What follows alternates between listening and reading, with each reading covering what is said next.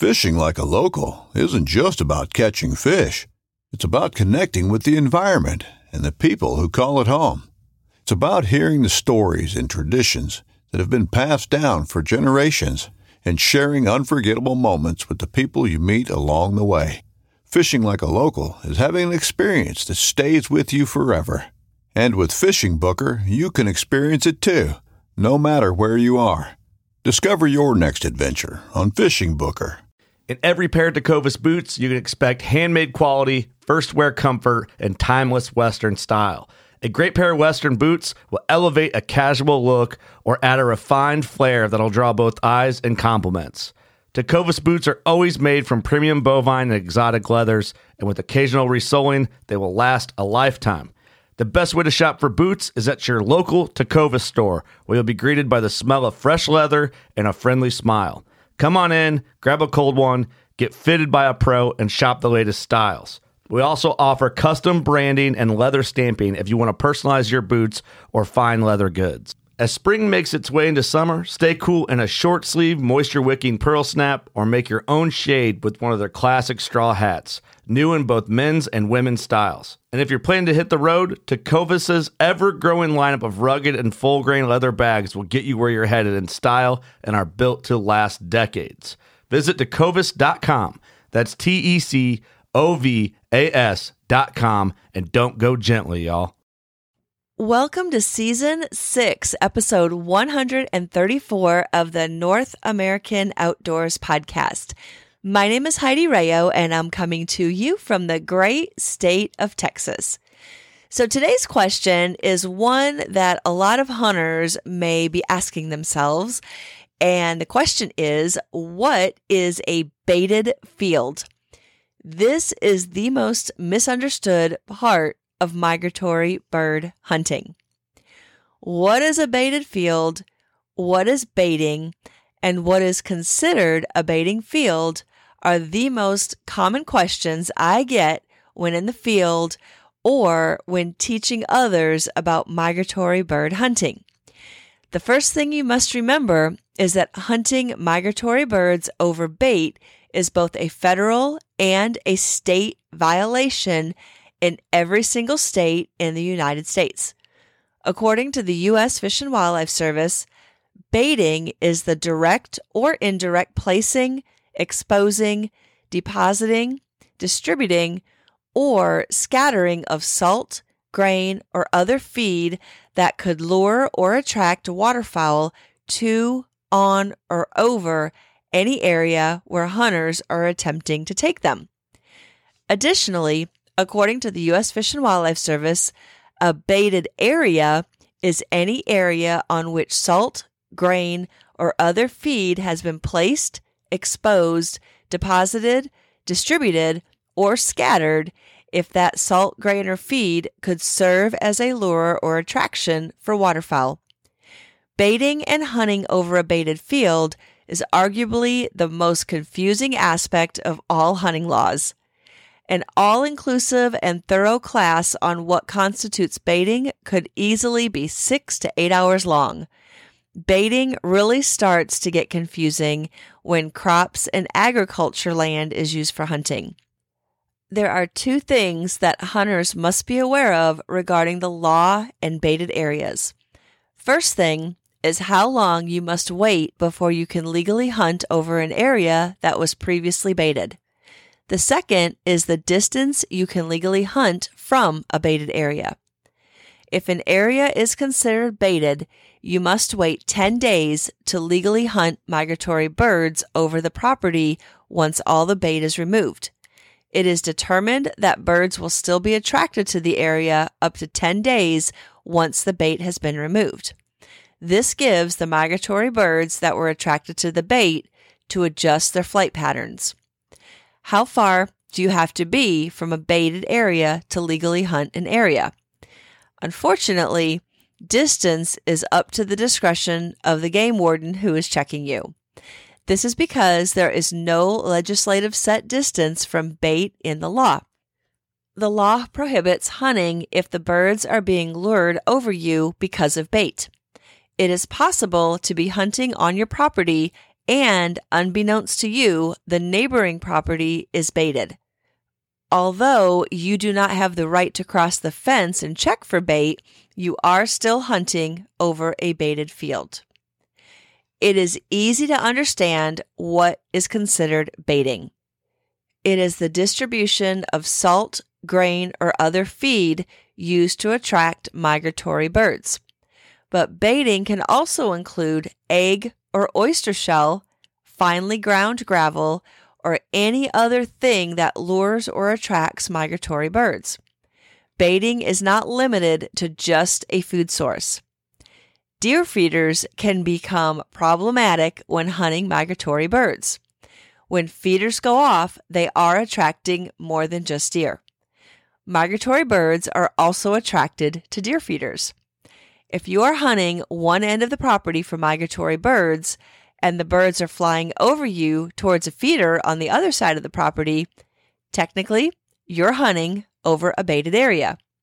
You cannot simply turn off your feeder and hunt.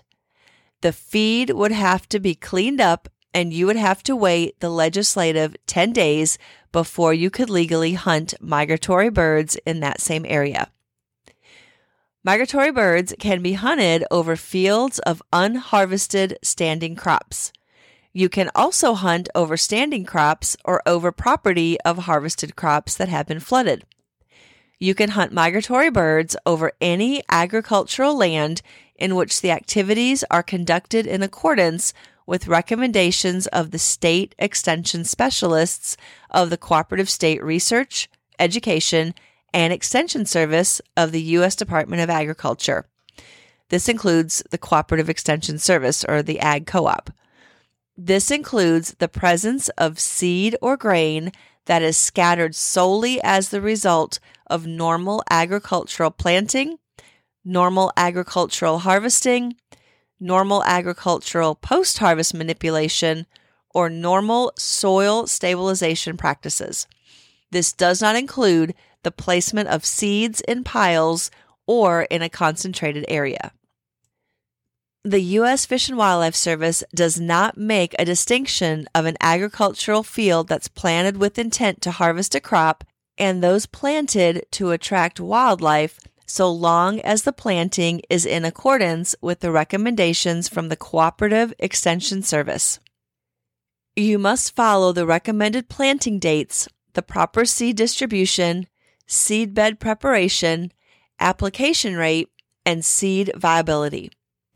You can hunt migratory birds on or over areas where farmers feed grain to livestock, store grain, or engage in other normal agricultural practices as long as it meets the definition of a normal agricultural planting, harvest, or post harvest manipulation according to the Cooperative Extension Service. Hunting over an area that is harvested is legal as long as it was done in accordance with the recommendations of the Cooperative Extension Service. In other words, the harvest was conducted in a normal agricultural process. This means that grain or other, quote, bait is present while hunting.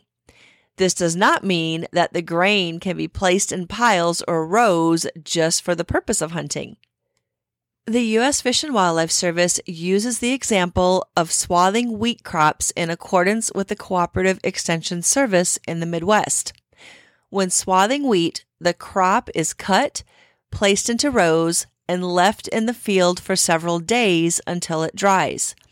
Hunting migratory birds over a swathed wheat field during the recommended drying period is legal. It would be illegal to hunt migratory birds over that same field when the wheat becomes unmarketable or that it is left in the field past the recommended drying period.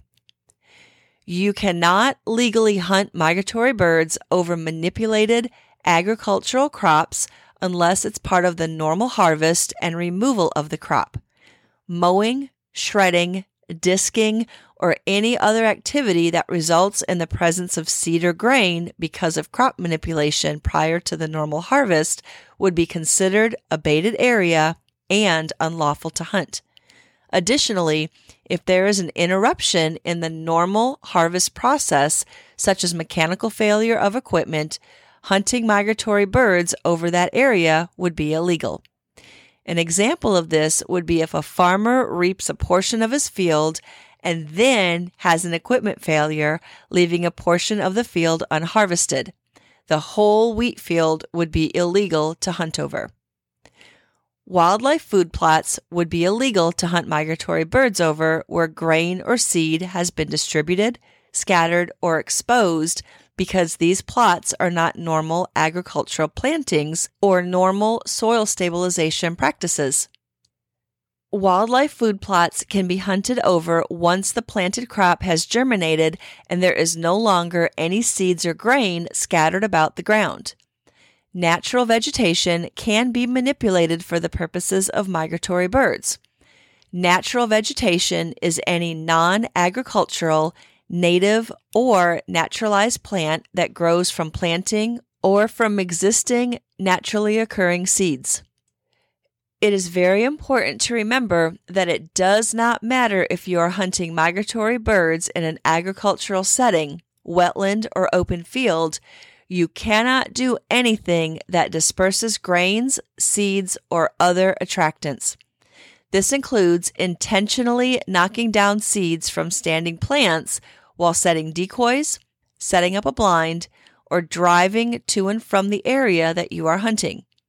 When you enter your hunting area, you must do so with the least amount of disturbance to the surrounding vegetation. It is also important to remember that it is up to each hunter to know the laws and regulations of each species he or she is hunting. Follow the rules, and you will not have to worry when the game warden suddenly shows up. Tune in next week to find out what the best way to handle a situation when you are approached in the field by your friendly game warden. There is no better classroom than the outdoors, roaming the woods and waters and creating memories that will last a lifetime. This is Heidi Rayo, and you have heard another North American Outdoors podcast. For more information, visit NorthAmericanOutdoors.org and follow me on Instagram at North American Outdoors. Have a great day.